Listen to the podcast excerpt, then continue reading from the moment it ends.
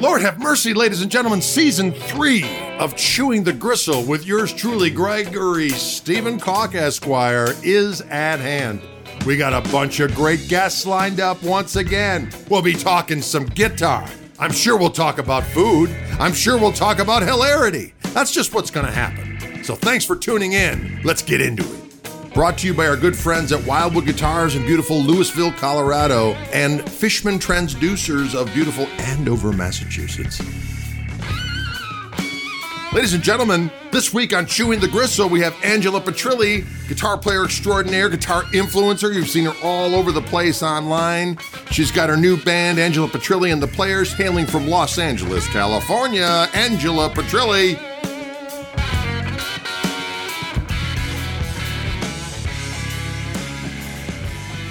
Wow, did you see that? Ladies and gentlemen, I and like the countdown. That was great. It was powerful. Ladies and gentlemen, another installment in the Chewing the Gristle world. We have the mighty Angela Petrilli with us today, guitar potentate, influencer, slinger. Uh, you know, how do you feel about that term influencer? You know, people said, I, I suppose it's a, it's a, it's a term of uh, endearment and one of uh, honor, I would imagine. But it just seems so weird to me. I just wanted to be a guitar pagan warlord. You know what I, I mean? And- yeah, the way I, I find the word influencer very strange. I don't do the music thing to be right, an influencer. I, I do it because I love it. So the way that I like to answer that question is I'm an artist making art.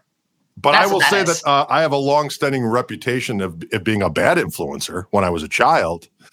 But now apparently that's not the case. It's a it's a uh, it's a wholesome thing. Well, we're we're happy, Greg. We're happy that you are influencing influencing us in, in wonderful, wonderful ways. I, Oh, I gotta say, I'm such a huge fan, and I so gosh, I get so crazy inspired every time I hear you play. Oh, It is- you're too I'm serious. kind. I am serious. It is so. This is so cool to be on here with you and like chatting music. So I just wanted to get that out of the way. Now we're done, and just oh well, wanted to let thank you. know I'm that. honored. I'm honored. I've been watching your stuff online, and it's been fantastic, and it's great to see how well it's doing. And it's just you know, it, it's a crazy world that we live in that we're able to play guitar on the Intergoogle and make a living. You know, It's kind of bonkers. It's kind of bonkers, but I'm thankful every day that I'm able to do it and that it still brings me joy is Right. a gift. So the, the joy part is key. I mean, you know, I've talked about this in many of these conversations that we've been having over the last year or so of doing these because you know, you, you people's perspective as a musician uh, because of the COVID situation is kind of all over the map. I mean, obviously, in lieu of you know no horrible illness or family members having horrible situations as a result of the pandemic, um, you know, the idea of having to not tour uh, has forced people to be more um, proactive about using the internet to make to make dough. I personally dig it. I mean, I was already postured in that direction anyway, so it was kind of my hand was forced to just do it more. But um, I like waking up in the morning, going downstairs and turning on the camera and grabbing the guitar and you know and saying, you know, if I really want to, I don't have to leave the house all damn day today.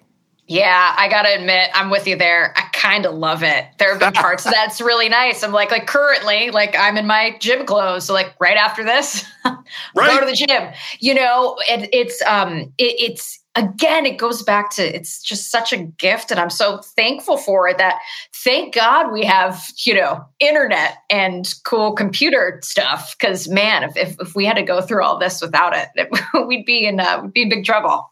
But yeah, it, it is cool. It is cool to go and just do that and set up and play. And Now, are you a real technically savvy person person to begin with, or did, was there a learning curve? To, I uh, I want to give a shout out to our mutual friend Ryan yes, Fitzsimmons. Um, he taught me everything I know with all of this stuff. I had to learn it quickly, and he is um, just such a wonderful human who knows all of this so well. So shout out to Ryan for uh, helping me get better with with the technical stuff. It's it's a slow and steady thing. I feel like I'm always a student. Oh, Absolutely. Without Ryan, we would have been doomed. Doomed, completely doomed. So thank you, Ryan. Yes. He is a uh, he is a mystical soul and a great He is. musician in his own right. He sings great. He plays great. He's such a great songwriter. Yeah, he's awesome. He's awesome. We love you, Ryan. We love him, Ryan.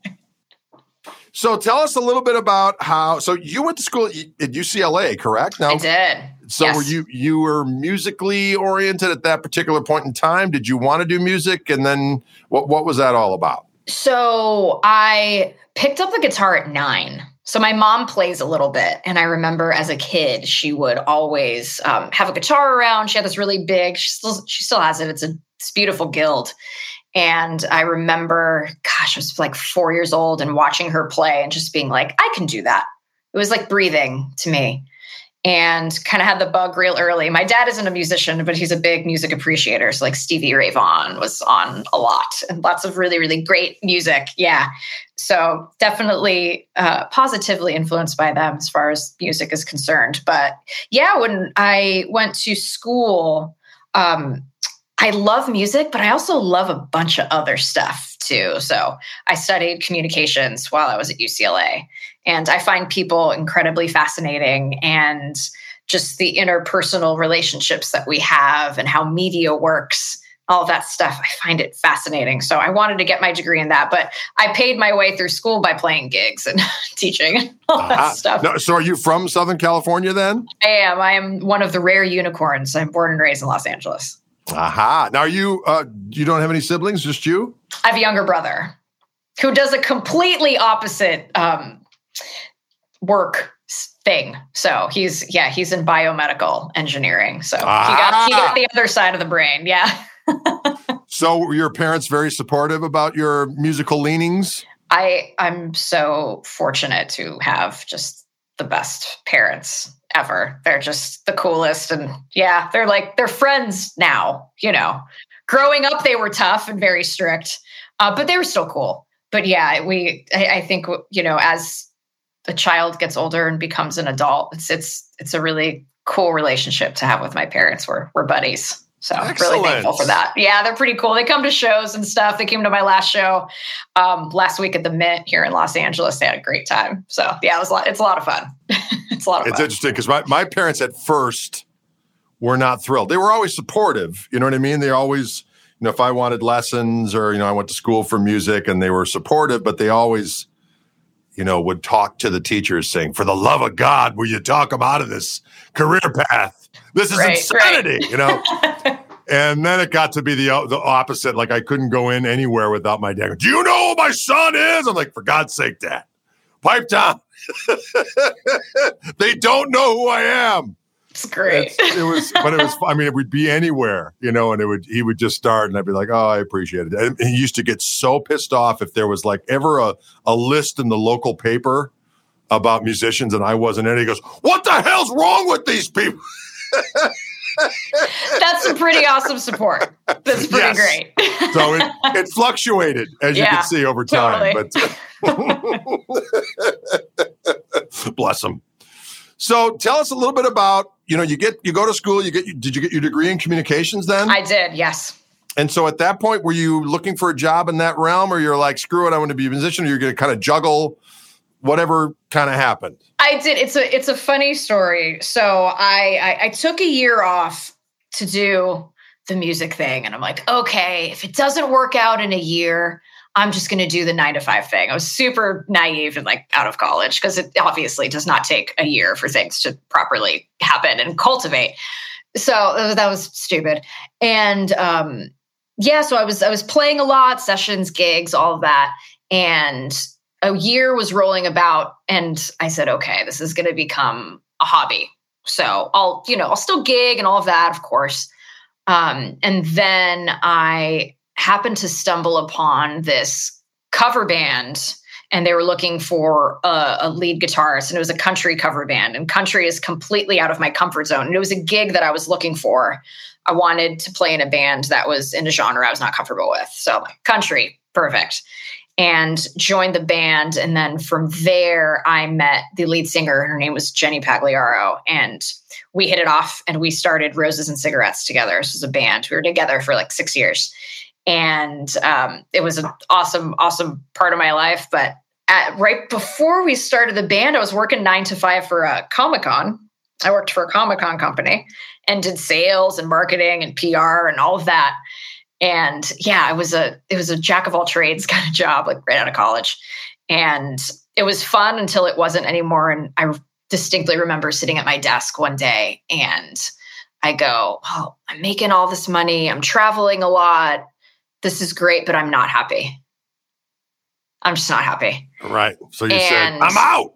I said, see you later and left and haven't looked back. And i it, it, was incredibly frightening and scary. And my parents thought i was a little nuts um, particularly my dad thought i was a little crazy. Um, but i told them and i remember sitting them down. I go listen i know this is going to work but i need you to trust me. And they did. And i'm just yeah so thankful every day that that things are you know coming together and that i'm able to play and do all this stuff and meet all these wonderful people. It's truly thankful every day. I got to pinch myself. So, is there a prerequisite to be in your band that you have to have an Italian last name? Is that kind of a thing?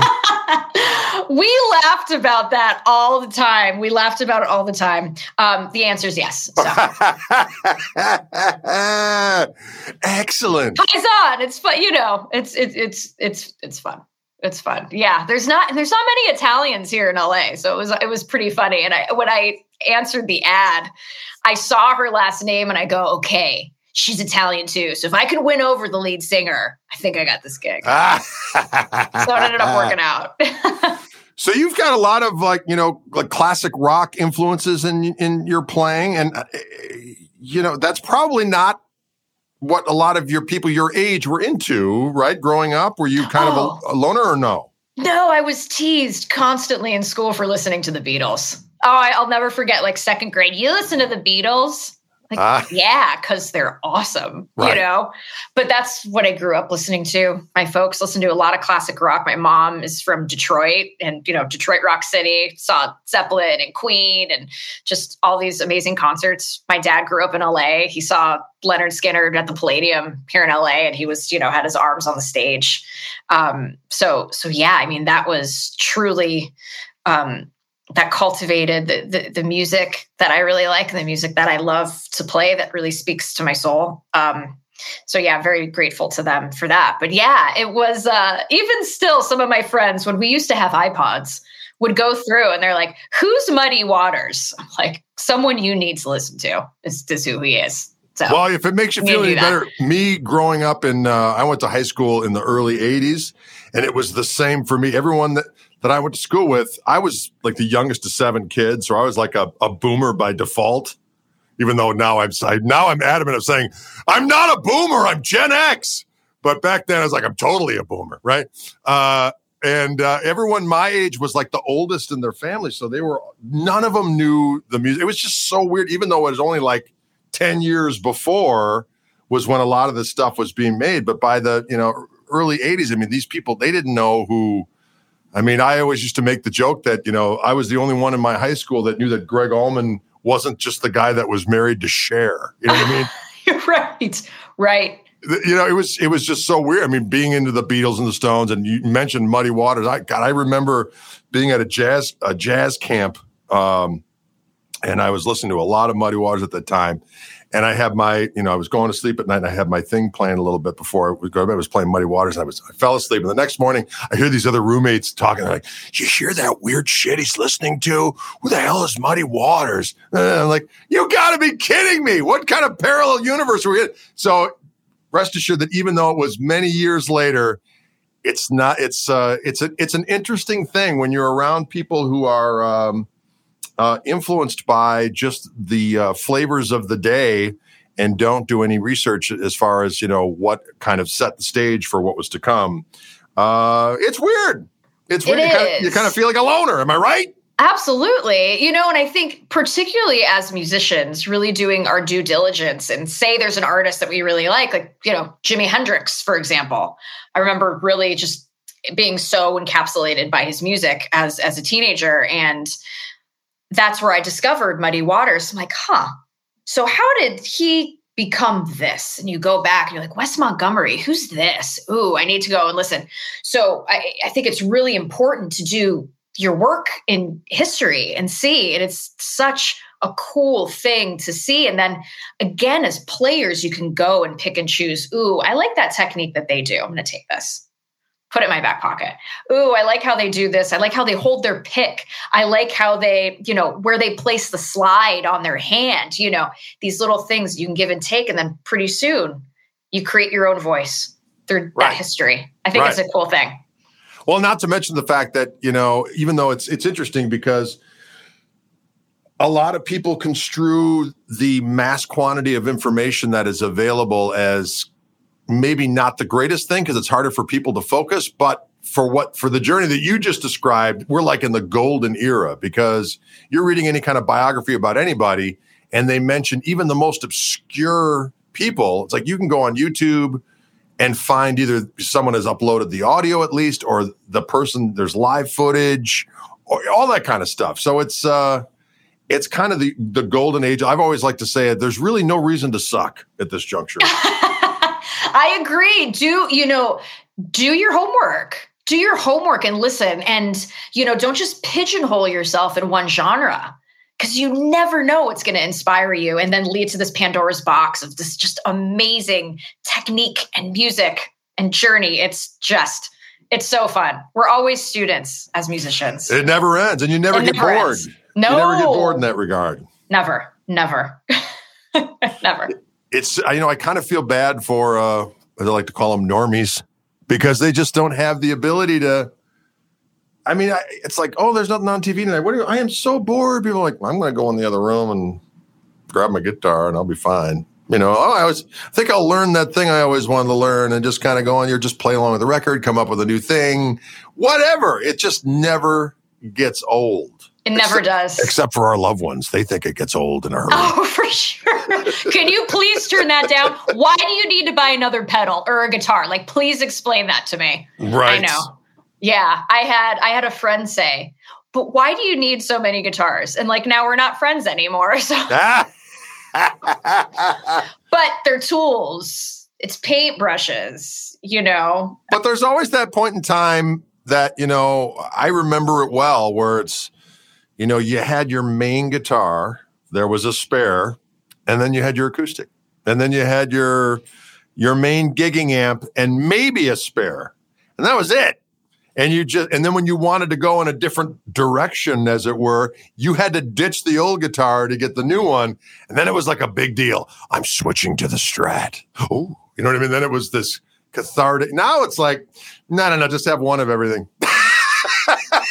I, I, I recently I recently bought a Les Paul and I it's it's rocking my world right now because I've played strats for a really long time and I, I, I just felt like okay like where I'm at in in my playing and my musical journey I think it's time to really invest in a in a really really awesome Les Paul. So which one did you get? What I got an I got an R9.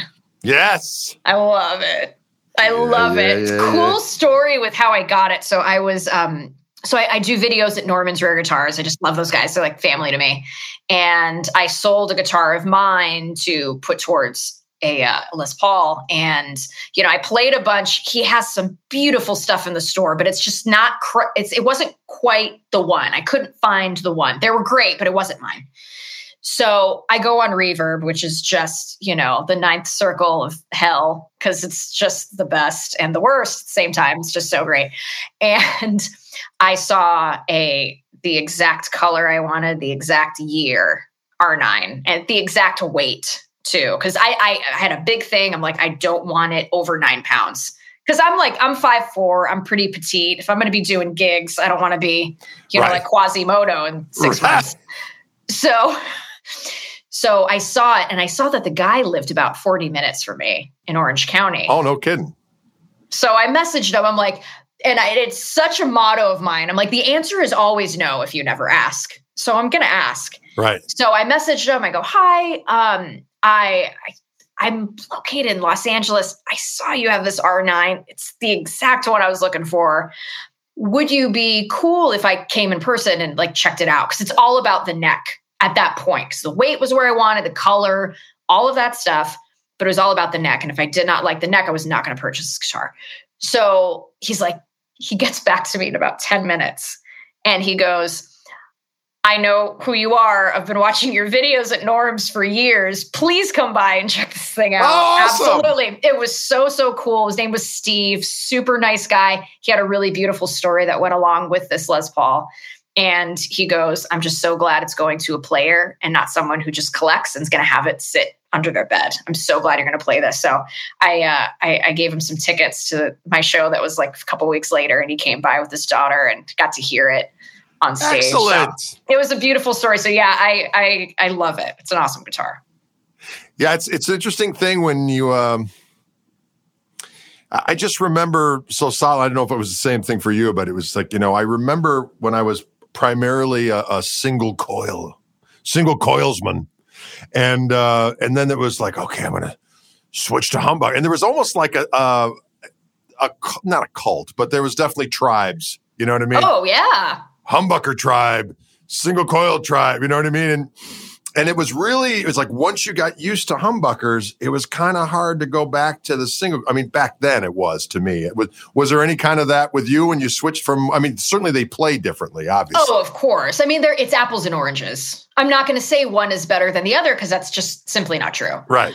I uh, yeah, and I, I gotta say I was a little nervous because my my fans and stuff on Instagram and on social media and all that they know me as a strat person. So when I posted that first video with that Les Paul, there was a lot of like, oh my god, and then there was a lot of welcome to the party. We're so glad you're here. You know, so um, it's yeah, it's it, I, they're two completely different monsters. I remember going to uh, a band rehearsal with my my band, the Players, and bringing out the Les Paul and playing some of those songs, and we all just kind of looked at each other and we're like, "Whoa!" Right? Like, yeah, beef, beef. Yeah, it's like that's what's for dinner right yes. now. It was That's yeah, it. it was killer. It was killer. So, you know, I'm I'm really loving it. It is taking a little bit of adjustment, but man, it is such a joy. It's so cool to get the humbucker side of things, like really in my hands and something that I can play every day.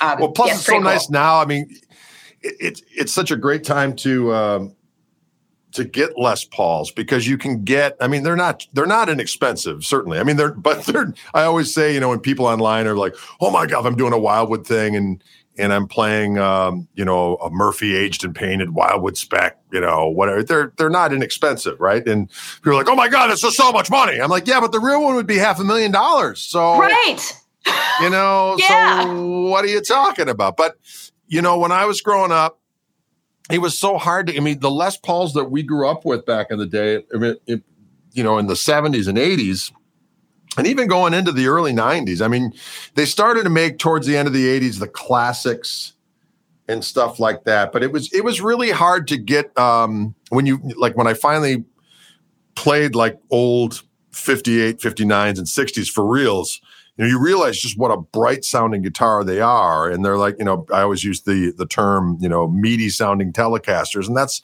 that's that's kind of what they are uh, people go, well, if you want a Teleca, meaty Teleca, just play. No, no, you're missing my point.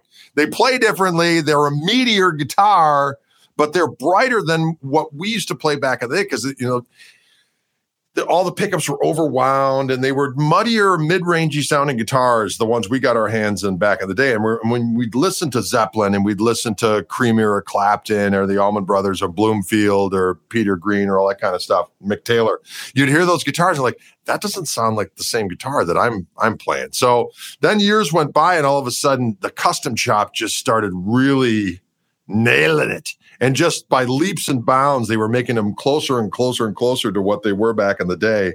So that now, when you get, you know, you, you play some of these old, uh, these, um, sorry, these custom shop guitars, they're pretty awesome. They're pretty doggone close. Now, are they? I mean, when you play the old one, you play a new one, you're going to notice a difference. Some less than others, you know, but not all the old guitars were great either. You know what I mean? Right. So, right but it's just kind of the golden age to be able to actually go out and get a Les Paul and and get you know a good percentage of the experience without hemorrhaging a kid or without sacrificing you know bodily parts to uh, yeah. the black market in order to purchase one. I'd like to keep my kidney. Right. You know, in, in case I need the other one. Yeah, I think it's it's good to have them both. Uh, but yeah, it, it is it is super cool. I mean, like you know, again, those Murphy Labs are killer. They're killer. They sound great. They look great. Yeah, it is. It, it is quite. We're quite lucky to be in an age to be able to to get these kind of guitars and play them. It's great. It's great. fantastic, but it never ends. No, you know, it doesn't. I got to tell you, I, you know, I got a thing for Les Pauls, even though I don't, I rarely play them out, you know, just because of the nature of what I do. I don't, you know, I, I will bring one out, you know, if I'm, if I'm driving, you know, but if I'm flying, you know, I usually bring, uh, you know, a couple of my reverends. I might bring uh, a Lester, but usually not. So, uh, but I love, I just love them. I guess you know, for so many years I was the you know doing the Fender stuff, and not that it was it was verboten for me to play other guitars. It certainly wasn't, but I had to travel all the time and um, do shows with my band, and then it'd be intermixed with with doing some clinics with Fender or some appearances with Fender. So if I'm bringing a guitar, I'm bringing a Fender guitar. So it didn't really make sense to me to spend at that time, you know, three grand was the amount you'd spend on a on a Les Paul. And of course, it's you know it's doubled and tripled and so on, but still. Um, so just to make any sense to hemorrhage that cash to buy a guitar that I would not play all that often. And then when I started doing the videos for Wildwood, and then then they were around, and I'm like, I'm getting them. And but still, I, a lot of times I go to bed at night, and after I do my Wordle. Have you have you joined that crazed world of the world? No, I see the squares and I'm like, not sure what that's all about. Once you go in, Angela, it's over with. See, see, I'm gonna. You got to draw the line somewhere. Like I had to. I, I started the TikTok a couple months ago, oh, and I'm yeah. like, I, I, like that is the line. That I, I like, is the line. Well, tell me, are you are you posting stuff on TikTok or no? What I, I repost what I do on Instagram because it fits. You know, it fits the uh, the platform. I'm not going to sit and dance tell you that much. Well, Not doing was, that on TikTok. My daughter does some pretty funny stuff on TikTok. Um, I scroll. I've, I've, I've posted like four videos, and I was really thinking about well, maybe I'll use that as the as the format for my deranged activities. You know, if just do some rando, crazy, you know, stuff on there. But oftentimes I'll just go on there and I'll just surf, and I'm just like convinced that that justifies my belief that the fall of Western civilization is right around the corner. There's a, there's some pretty wacky stuff on there. It is. It's just a wormhole of like, oh, I've always wondered what it would be like to build my own desk.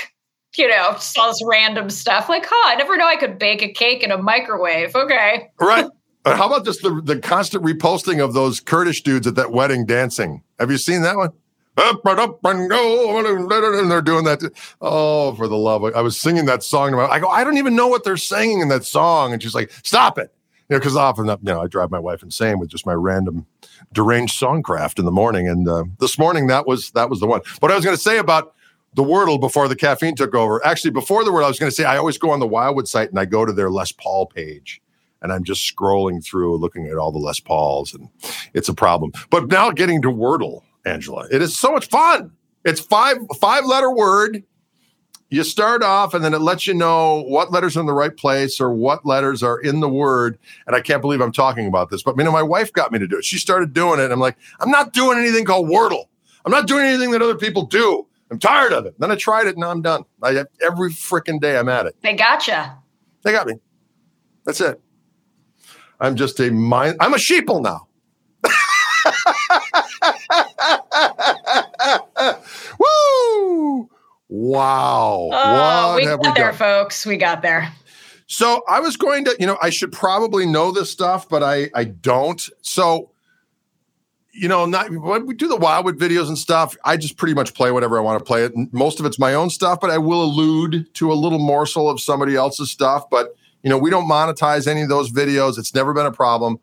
And then I see, you know, Rick Beato did some uh, videos where he's like, "Oh, they shut me down because I used this and this and this and this," and, and I never really, I didn't really listen to what was going on there because, you know, like most guitar players, I have my head so far up my own ass that I have. I didn't really say that, did I? I think I did, and I meant it anyway. So I'm curious, you know, for your situation when you're doing uh, uh, songs and demonstrating songs of other people, how does that work? Do you have to get permission for all that stuff, or is it just they just share in the revenue of the of the video? They share the revenue. Okay. They share the revenue. It's great. You know, it's it's obvious. It comes from you know, it's a, from a teaching perspective. Um, yeah, some of them get that like, hey, like check mark. You you know, we'll have to share the monetization. They're not going to you know take it down. Uh, but some of them haven't. Some of them haven't. Um, so yeah, the the algorithm. I think we're all still learning the algorithm. Um, but yeah, they haven't taken anything down. You know, for, okay, so for you teaching, haven't had which any, is great. So you haven't had I've anything not had like any next. issues. Okay. No, I've not had any issues as of you know, knock on wood. I've, I've been I've been okay. Because you know what's so weird is when I'm doing one of my Fishman streams and we're just playing tunes, I'll do a bunch of my tunes, but we will do a couple covers. I don't mention what we're doing. we certainly don't do them like they were done. And after the stream, they're like, oh, there's this song, this song, or it'll just all the different publishing companies. So, however, they're able to monitor all that stuff. I think uh, it's it's a it's a herd of like chipmunks who are like really good at music, and they just they know every single uh, melody. It's insane how quickly monitoring that thing- chipmunks, You know, that's what I heard. I don't know. I don't know rodents of reckoning. They're a great band, by the way. Great band. Great band. So you know, it's it's interesting. I'd like to get your perspective on you know posting so much online. T- tell us about, you know the ups and downs. I mean, it's fun to do, as we mentioned. It's we're so grateful to be able to do it from our houses, um, but it's surprisingly strenuous to have to be on. Am I right? When you turn the camera on and you're on, if you're doing live things or whatever, just that idea of this is being scrutinized. I just want to make sure it's as good as possible. I also need to make you know watch the chat, all that other kind of stuff. You're on for an hour. It's exhausting. Am I right? It's it's a lot. So it's it's and I you know again I want to say that I love doing it. It's Right, of fun. course. Yeah, yeah, It's fun. Uh, but yeah, it's a lot. Like last week, so that was the fifteenth. My live stream for Fishman was on the fifteenth, and I had to teach, and I had about three hours sleep before that went up. And Do you have I had a gig. by chance? No, I do not have cats. I had a gig the night before and I hadn't, you know, done a really big gig in a while. So of course, like a bunch of friends are out, and I, you know, I, I, I played the night with some friends of mine, Robert Jon of the Wreck, who are just killer. That of the OC, they're awesome. So we did a show together, and yeah, I I didn't get a lot of sleep, and I don't drink coffee. I'm one of those weird people. Coffee like really freaks me out. So I just I don't. Yeah, it doesn't agree with my body. I never drank it in college. Like I just can't function with coffee. So I'm like getting ready and I had everything prepared like the, you know, 2 days before cuz I'm like I know I'm going to be real tired and I'm going to need to be on and be okay. And it worked out great. It was super fun. It was a great live stream. And one of my buddies from, you know, Robert Jon of the Wreck, he texted me. He's like, dude, how did you do that? He goes, you were way too chipper for someone who had three hours sleep. And I, you know, and then immediately after that live stream, I had another gig.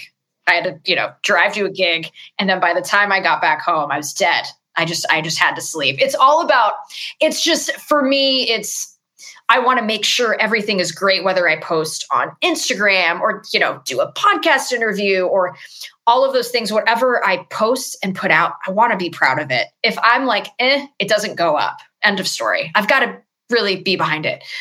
So I, in order for me to do something great and to the best of my ability on that particular day, I really make the time to make sure that I rest, whether if it's even just sitting down, whether it's, you know, going to take a walk or whatever, um, making that time to be quiet and just to recharge and refuel um, is really, really important for me so that I can continue to be my best. Yeah, I, I understand. You know, and, I, I, and again, we're not whining, folks, about no, being able to. whining. we're just saying that you know, surprisingly, I think that's that's what gets me is that surprisingly when you're going down in your own house, you know, in uh, you know, if you if you don't have gigs, just like a daily thing of going down and just to make sure everything's working and that it looks all right, that it sounds all right, and then you're on and you got to make sure you're you're playing great. You got to make sure you don't say anything stupid, especially in Oh, this yeah. in this day and age. I know. You could say Yeah. any number of different things that could just blow the world up. I mean, not that we're that significant, but I mean, in our realms, you know, people could take things the wrong way, and you know, there you go. But um, so there's that, and then then you're watching the uh, the, the comments, and you're like, well, I got it. should I respond to this one, and I got how much time do I have, and yada yada yada. And again, we're not whining, but by the time you're done of doing an hour of that, you you turn the thing off and like, wow, that really zapped my brain. Yeah, it's I I know for me, like I can't really talk after. you know, I'm sure you feel the same way like yours are so interactive and so much fun to watch and they're just truly they're so fun to watch. But yeah it is it is a lot and you got to recharge because again if you just go go go go go you have nothing left to give. So making that space you know and for us musicians going back to what you said like we could just go in our room and play. That's it. And we feel great we can come back. Oh i dig i dig the jams you know it just never gets old you know it's you know, I found, uh, and it's and it's weird. I mean, what are what are some of the things you've been like, kind of rediscovering, or just discovering as of late that you're like, man, I, I kind of heard of this, but I've not, you know, you do the deep dive into someone that you're like tangentially interested in, and all of a sudden you got to know everything about it. So, what has been some of those journeys as of late? That person right now has been JJ Cale for me. Okay, yeah. Well, oh yeah. So I um I do this jam night in LA. It's it's at this really cool bar in, in, in Van Nuys, and we call ourselves the Backline Band, and it's rotating musicians, and it's just a ton of fun. So we do our set, and then we have people come up and jam, and it's just it's a ton of fun. So I did that last night, and on this JJ Cale kick, I told the guys, they're like, "Is there anything when we do our set? Is there anything that you want to sing and play?" I go, "God, I would love to do Don't Go to Strangers tonight." And that it is such a beautifully simple tune, but I just love the way he sings it and the way he plays. I'm just such a huge fan of his playing.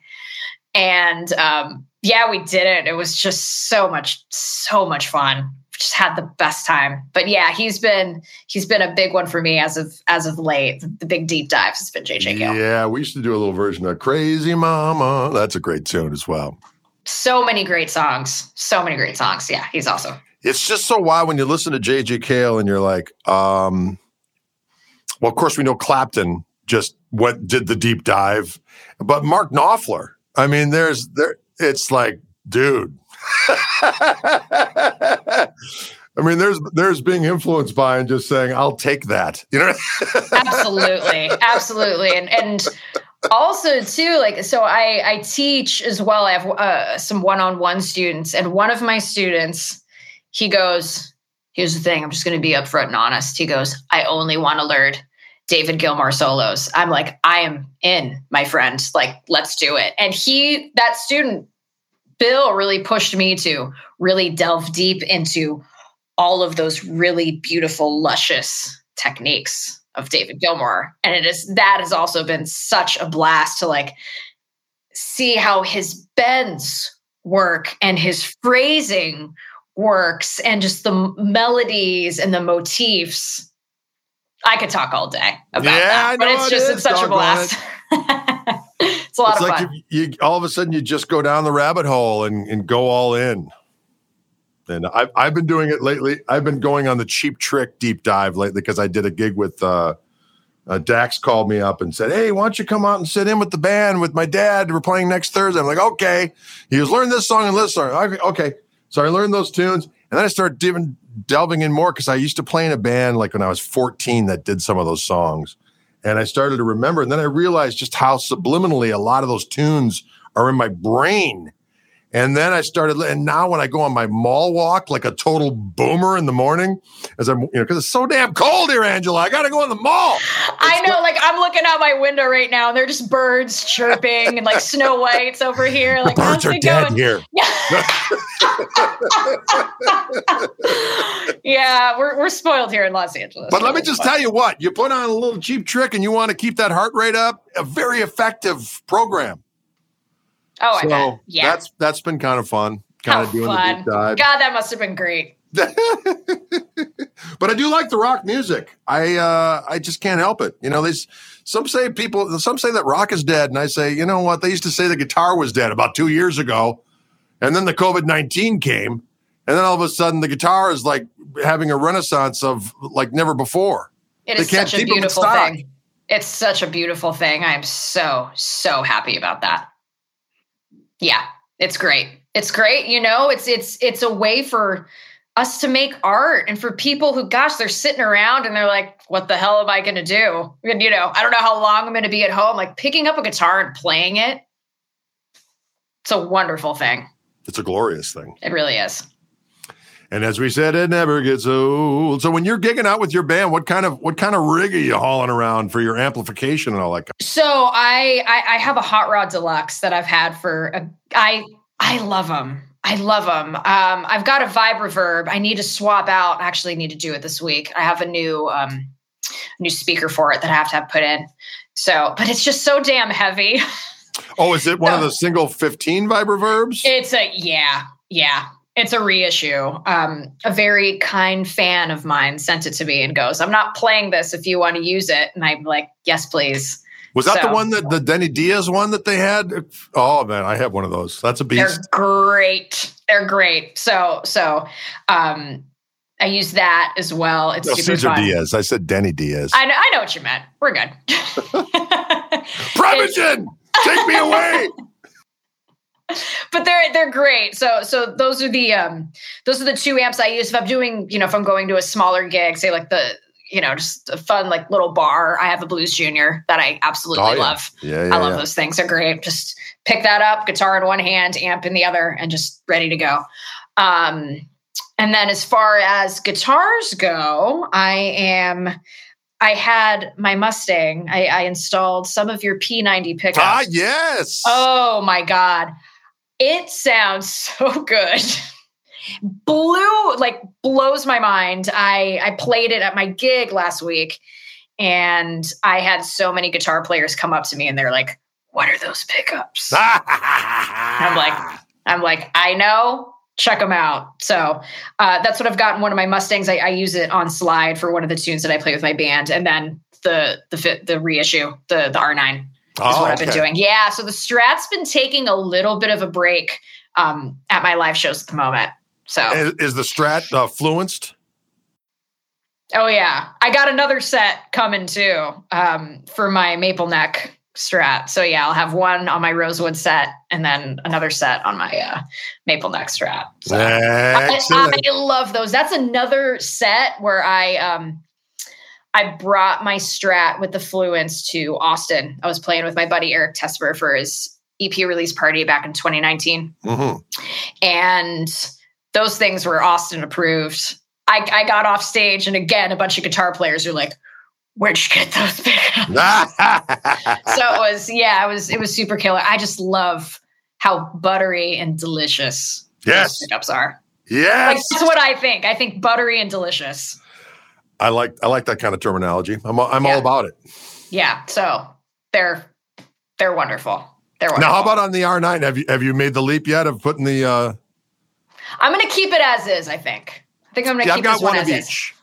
I've got I've got a uh, I've got my uh, 57 uh, R7, I guess we should say. I, uh, that's got um, Fluence in there. That sounds magnifico. And then I've got a uh, an R8 that I kept uh, as is.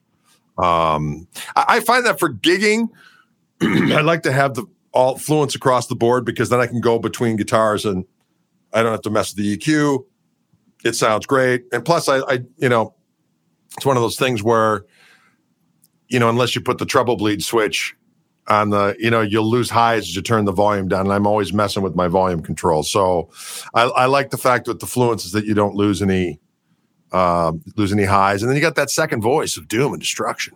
It's just, it's, it's killer. And it I, brings the heat it like really does. And when I need to go into a session or, you know, it's, it's, it's a gig where we're like, we want a good strat, I, I, I bring my Fluence strat, like hands down. And it is, it always just so does the job. it just, it just sounds so good. It's like in my head what a strat should sound like to me, at least. It's, yeah, it's good stuff. But I do want to put a set of the P90s in a Les Paul Jr. one of these days. Ah, yes.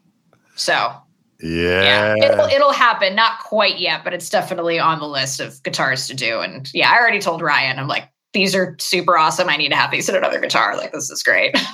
You know, what's kind of fun is the, um, uh, Wildwood had sent me to do a video on one of those uh, Joe Bonamassa three pickup um, uh, customs. You know the '57 custom, but yeah. it was Epiphone, right? And I got it, and I, I just I thought it was. I always wanted one of those three pickup, you know, Lesters, but I didn't feel like dropping ten grand. You know what I'm saying? Right. So right. I thought I'll drop eight hundred. So, so I bought that guitar and I loved it, and I was you know knocking it around the house, having a good old time. And then Ryan said, "Hey, why don't you send that bad boy out here, and we'll we'll put three gold." uh, classic oh. humbuckers in there. And, and, and to be honest, they had it for like a year because they were trying to they were trying to figure out you know how to do it and what to do, and they had other things going on. And plus, you know, with COVID, there was supply chain issues and all that kind of yeah. stuff. Uh, but when I got it back, let me just say that um, it sounds damn good. Oh, and, I of course it does. Of course it does. Yeah. Yeah, like they had they had the Mustang for a while and Ryan's like, "Oh, I'll get it to you." I'm like, "Please take your time. I know right. it's going to be worth the wait. Do not worry." Like right. I am in no rush. I know it's going to be awesome. Yeah. Exactly, exactly correct. It's killer. It's killer. Been been loving it. So we interrupt this regularly scheduled gristle infested conversation to give a special shout out to our friends at Fishman Transducers makers of the Greg Koch signature Fluence Gristletone pickup set. Can you dig that? And our friends at Wildwood Guitars of Louisville, Colorado, bringing the heat in the shadow of the Rocky Mountains. Well, discuss with us like what's what's your typical week like when you're you know how many times are you streaming during the week? You know, especially you know obviously with COVID now, it's probably the gigs are are you know sketchy at best, right? At this particular juncture. Yeah, it's they're trickling in. You know, especially here in LA, it's still you know a lot of stuff is shut down and you know shortened hours and that type of thing. Um, so I'm not gigging as regularly, at least out as I used to. But again, things are like slowly coming back. I think my next gig isn't really till mid February, and then the next one after that is until end of April. Um, so, but yeah, as far as you know, streaming goes, we're both on together. So right. that happens every other week, right? Uh, for me, which together is such a blast. I've been really that's fun, right? too. It's so fun. It's so fun. So that's been really great. And then yeah, with Fishman, that's every Saturday. So I'm I'm doing that, which is again just so fun, so so fun. And yeah, you know, posting on Instagram, keeping the social media good. I go to Norm's now about twice a month. Now okay. that things are again trickling and right. slowly opening up, going there and just, you know, seeing the crew and hanging out and doing videos and stuff. So there's a couple more that they have to uh, release. It's always fun. It's always fun going there. Yes. yeah. yeah. But it's probably also a, a, great temptation as well. Oh my gosh, of course. Yeah. you see stuff and you're like, it's really nice. God, like some of the Martins that he's gotten in recently have been just beautiful. Like some triple O's came in, OMs, which are just OMs for me are my favorite. Um, yeah, he's he gets some pretty guitars there. It is very, very tempting, but yeah, it's it's always nice to be surrounded by like wonderful musicians, good people, like really, really awesome guitars. Yes, these are all good things. All good things. So, what are your plans? You know, as as COVID starts to hopefully go away now. I mean, that's that's the hope. If we can avoid um, World War Three, you know what I mean, things of this nature. Uh, hopefully, we can get back to some normalcy. So, what what are your plans? What would you like to have happen in the in the foreseeable future with your musical endeavors? Well, I, I'd love to release I'm really, really pushing to get something released by the end of this year. Some more original material uh, with my new band. So that is definitely in the works. Uh, been writing a lot of new stuff and have been playing new stuff out at the shows and kind of testing things out, seeing if things need to be rearranged, how you know people are receptive to the music. Because I always like to watch. It's the you know the comm major in me too to see like, all right, how is this connecting? To people is this telling the story I want it to musically, you know, and emotionally as well. So that's been that's been fun to see these songs grow. And and and the songs that are, you know, appearing, that's how I like to say it, because they just really they come to you. Right. And um, it's it's really neat to see where it's going. And and again seeing those inspirations from those history lessons over the years like oh yeah that kind of that must have come from that. No oh, yeah this came from this. Um, so that's been really really exciting and very cool. But yeah hoping to you know gosh play out and do a tour. I've got something in the works for possibly may for a little mini tour. So I'd love to go out and play East Coast. I haven't been in years. I'd love to play the East Coast soon. Um, yeah, I just I miss performing live and I miss chatting with people and you know, seeing how music really inspires folks, at least from the personal level. Cause I mean, you and I, we've seen, you know, it in the chats, like right. thumbs up, like this is great. But it's just so nice to share that collectively in in in, in a physical you know, from a physical uh, perspective. So, yeah, I just look forward to playing out, releasing some new music. Well, it's fun That's to actually see the faces melting in person.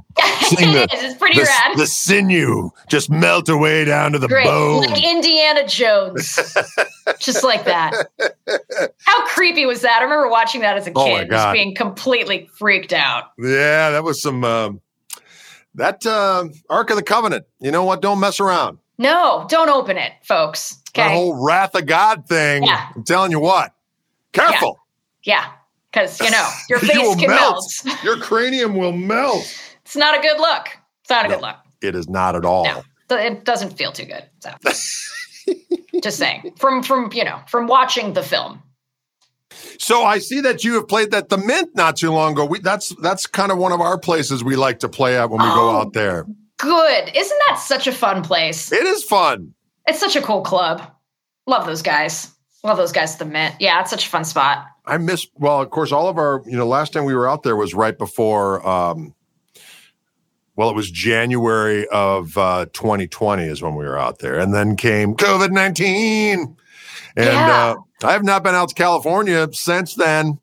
And uh actually I've I've only really uh I've only really been to Florida and uh, Massachusetts, I think, since since uh, COVID, which I don't yeah. mind because you know what? I have I, I've been very very fortunate. I haven't been to every corner of the world, but I've been to most of them, and um, you know I, uh, I I'm glad to sleep in my own bed. Let me just I, put it that yeah. way yeah. It's nice to uh it's nice to i mean i'm looking forward to doing stuff in a way that i uh and i that i want to do them. You know it's kind of weird like before covid you're always like well i gotta do this i gotta do that this opportunity come i gotta do this oh you know gotta go there and now you're kind of like wait just a cotton picking minute.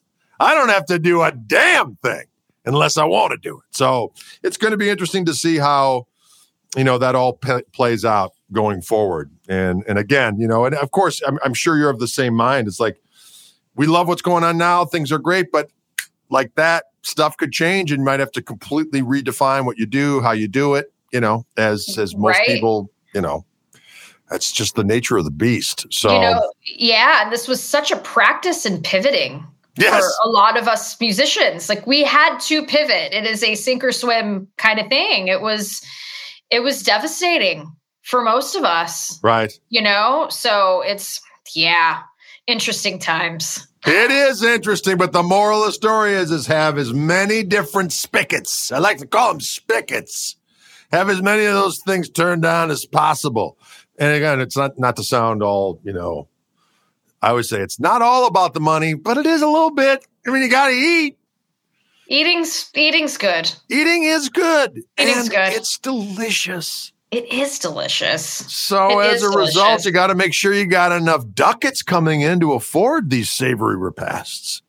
And guitars. and guitars. Let's prioritize accordingly. Come on, folks. That's it. Diggity dog on it. Are you eyeing up any new acquisitions as we speak, gear wise? I, I mean, it's as I mentioned, the Les Paul Jr. with the P90s. Oh, yeah. So some Fishman P90s in there. That's going to be the next one. Not yet because I'm still, you know, there's there's the Les Paul I just bought. You know what? It just never. I mean, I have the the uh, additional. I don't know how much stuff set, gets sent to your house to, to do videos, and then you have to send it back. But Wildwood sends me stuff pretty much every week, and they sent me two Murphys this week. Oh my and god! Two, two custom shop, actually four custom shop fenders, and uh, and they seem to know which ones I really really like. It's just diabolical, and uh, they sent me this gold top. Oh Lord, have Oh, I bet. I bet it's just so hideous and just. Oh, and Ugh.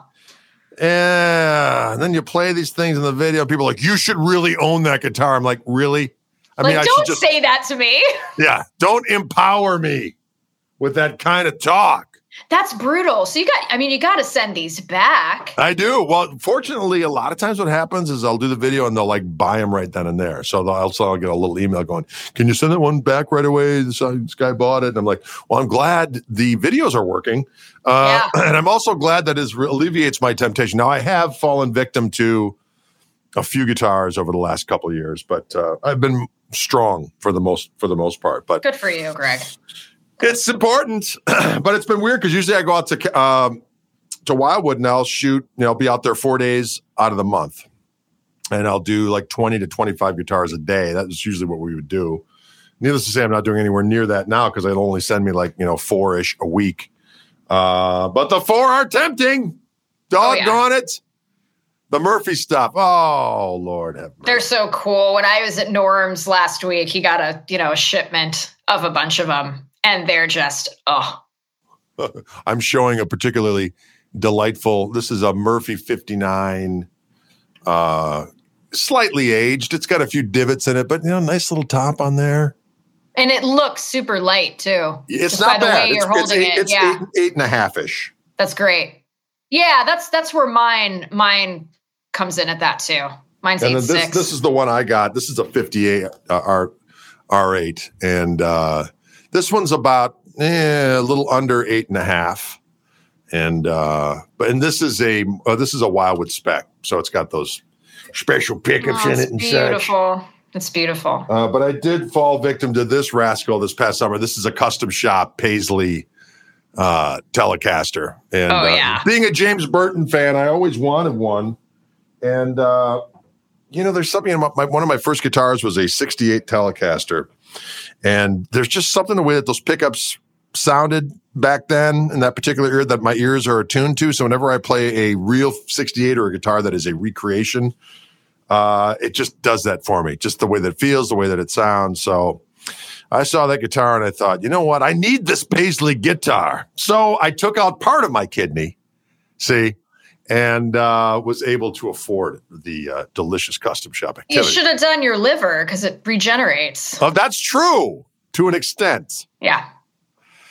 And Next luckily, um, having having quit drinking many many years ago, my liver's probably pretty good at this. particular. So even more so. Exactly. I don't. I need. I need less of it. I could. I could use it for getting procuring more guitars. Ladies and gentlemen, what are you listening to? We're talking about sacrificing bodily parts for guitars. Sounds like a plan. Sounds like sounds like a plan of it. I mean, you got to do what you got to do. That is a fact. You know, the other day, uh, Howard Dumble died. Did you ever meet Howard Dumble? No, but I I- know we have some mutual friends. Um, yeah, you know, I knew guys that knew him real well. Well, my Yeah. buddies, you know, of course, um, you know, not to not to name drop, steady, but you know, buddies ish with Robben Ford, and of course, he's he's uh, um, you know, he bought those amps back in the day for like a thousand bucks, you know, because that's what. Like, hey, I'll, I'll make you an amp. And then my buddy Steve from Wildwood, he's got he bought two right from Alexander, and, and again, of course, you know, back in the eighties, a thousand bucks was a lot of damn money. I mean, I remember when I was in just out of high school and you could buy an old Strat for twelve hundred dollars. It might as well have been twelve thousand. You know what I'm saying? That's just a whole lot of that was a whole lot of Scalota back in the day. But what I thought was interesting is that you know Howard dies, which is you know um, sad. People that knew him said he was a great guy. Some people, you know, they had different experiences with him. But we all have our issue. We all have our baggage, Angela. For criminy sakes. Um, but it just was so funny is that you know I just couldn't help but thinking that boy, I certainly hope his amps prices don't go through the roof. They're already at 150 grand. Oh my what gosh. the? You know, what? that just Yeah. strikes me as so bizarre. I mean, there are things about the quest for tone and this kind of religiosity about certain gear and so on and so forth, especially to play really amplified folk music, if we're honest. And Right. the fact that in order for me to proc, you know, to get the best blues tone I can get, uh, which would, you know, I'm going to need to get this hundred and fifty thousand dollar amplifier in order to be, you know, in the ballpark of what you know true tone should sound like. I just go, yeah, yeah. I guess if you can afford it and you know you can get those, that's all well and good. But man, it's kind of the theater of the absurd to an extent. Am I right or am I right? I mean, that's a that's a down payment on a house. Yeah. Well, here it's a house. See, yeah, here in here in LA, actually, I lie. It's probably a down payment on a closet here in LA. Um, but yeah, I I am a big believer that tone comes from the hands. No doubt. It no doubt does. I mean- I mean, that being said, you know, I as as we've talked about, you know, it's it's fun to get inspired by gear. And and the thing that is I always tell like a guy on a stream the other day was going, you know, hey, what's the difference between like a um a, a, like a, a, a new Les Paul standard and a um, you know, a custom shop R9. And I said, well, uh, just don't play them side by side and you won't have any problems. Ha, for real. That's a that's the perfect answer. Oh, that's the perfect answer. And, you know, if you get the one, you're going to be fine. Hey, this is great. But if you play the other one and know it exists, You're done for. uh, you're going to, it's going to be eating at the back of your mind. Or just, or, or I said, if you do compare them, just make sure that you don't have that comparison available to you often. And then you will acclimate to whatever you can afford and it'll be all fine and dandy. But, you know, there is a difference in a lot of the different stuff. Um, I've played Dumble amps and they're cool. Uh, it didn't really make me think I need to do everything I possibly can to, to get one.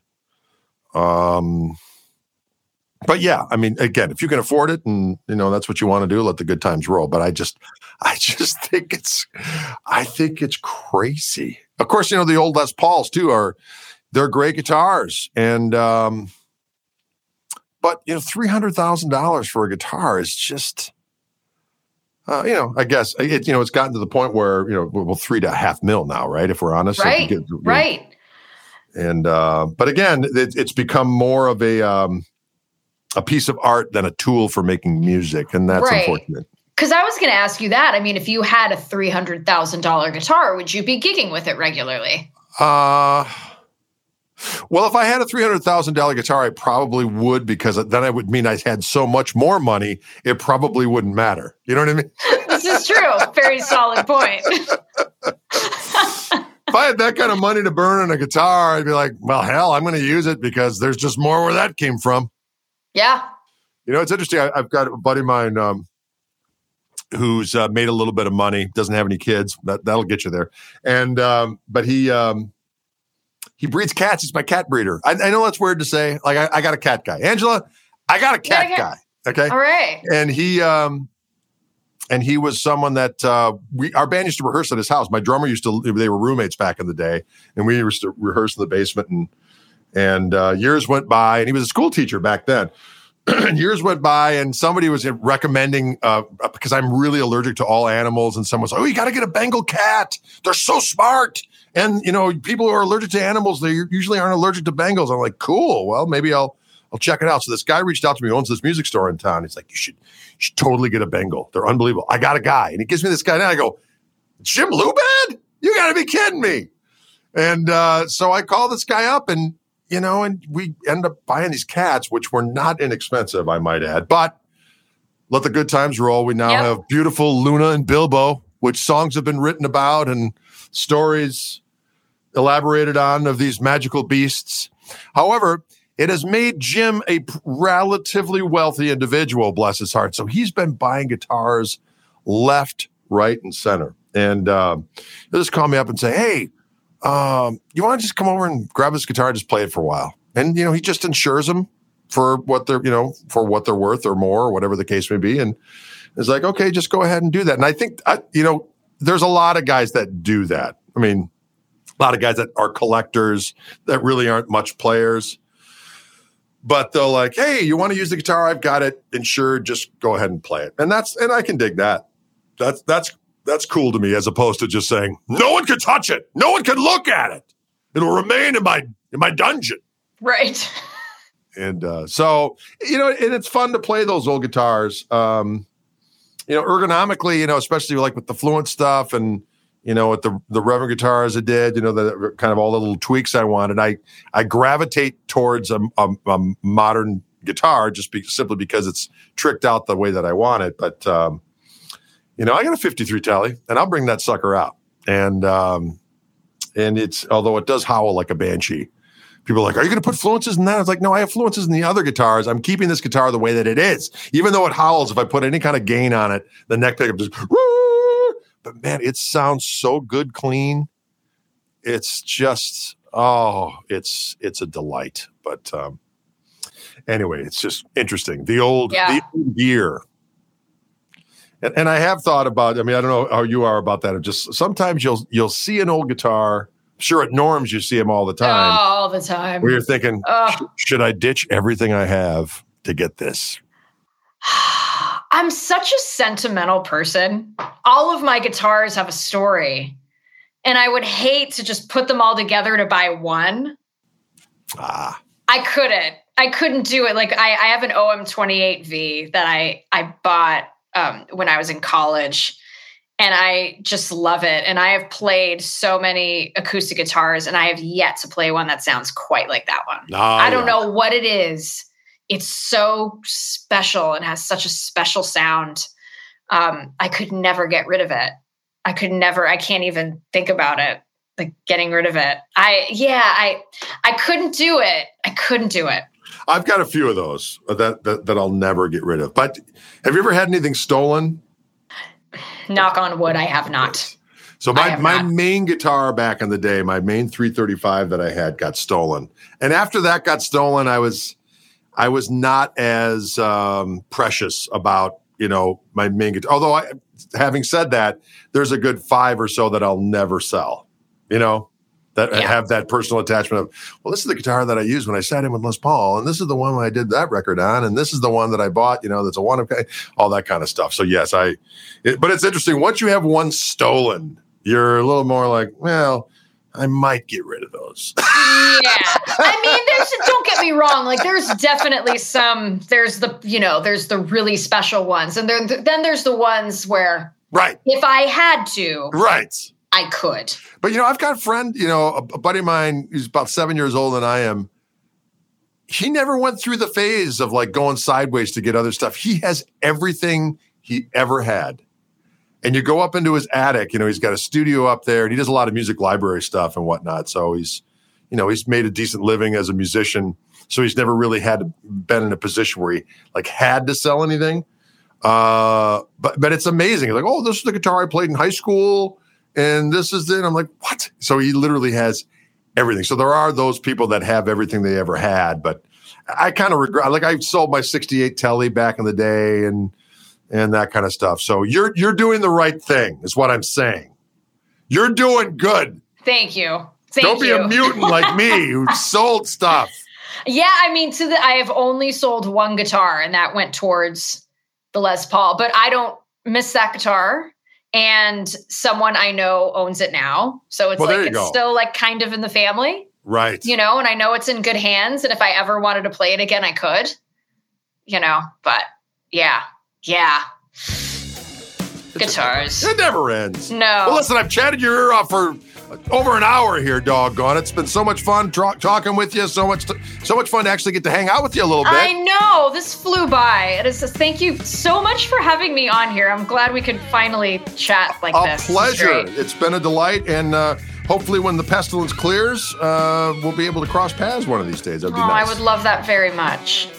All right, my friend. Well, take it easy. We'll see you online. You too, Greg. Have All a good one. Thanks again. You Thank too. Thank you. Bye bye. Bye. Thanks so much for tuning in to Chewing the Gristle. We certainly do appreciate it. On behalf of Wildwood Guitars of Louisville, Colorado, and our friends at Fishman Transducers, we say, don't be a stranger now. Keep on coming back. We're going to keep on giving her.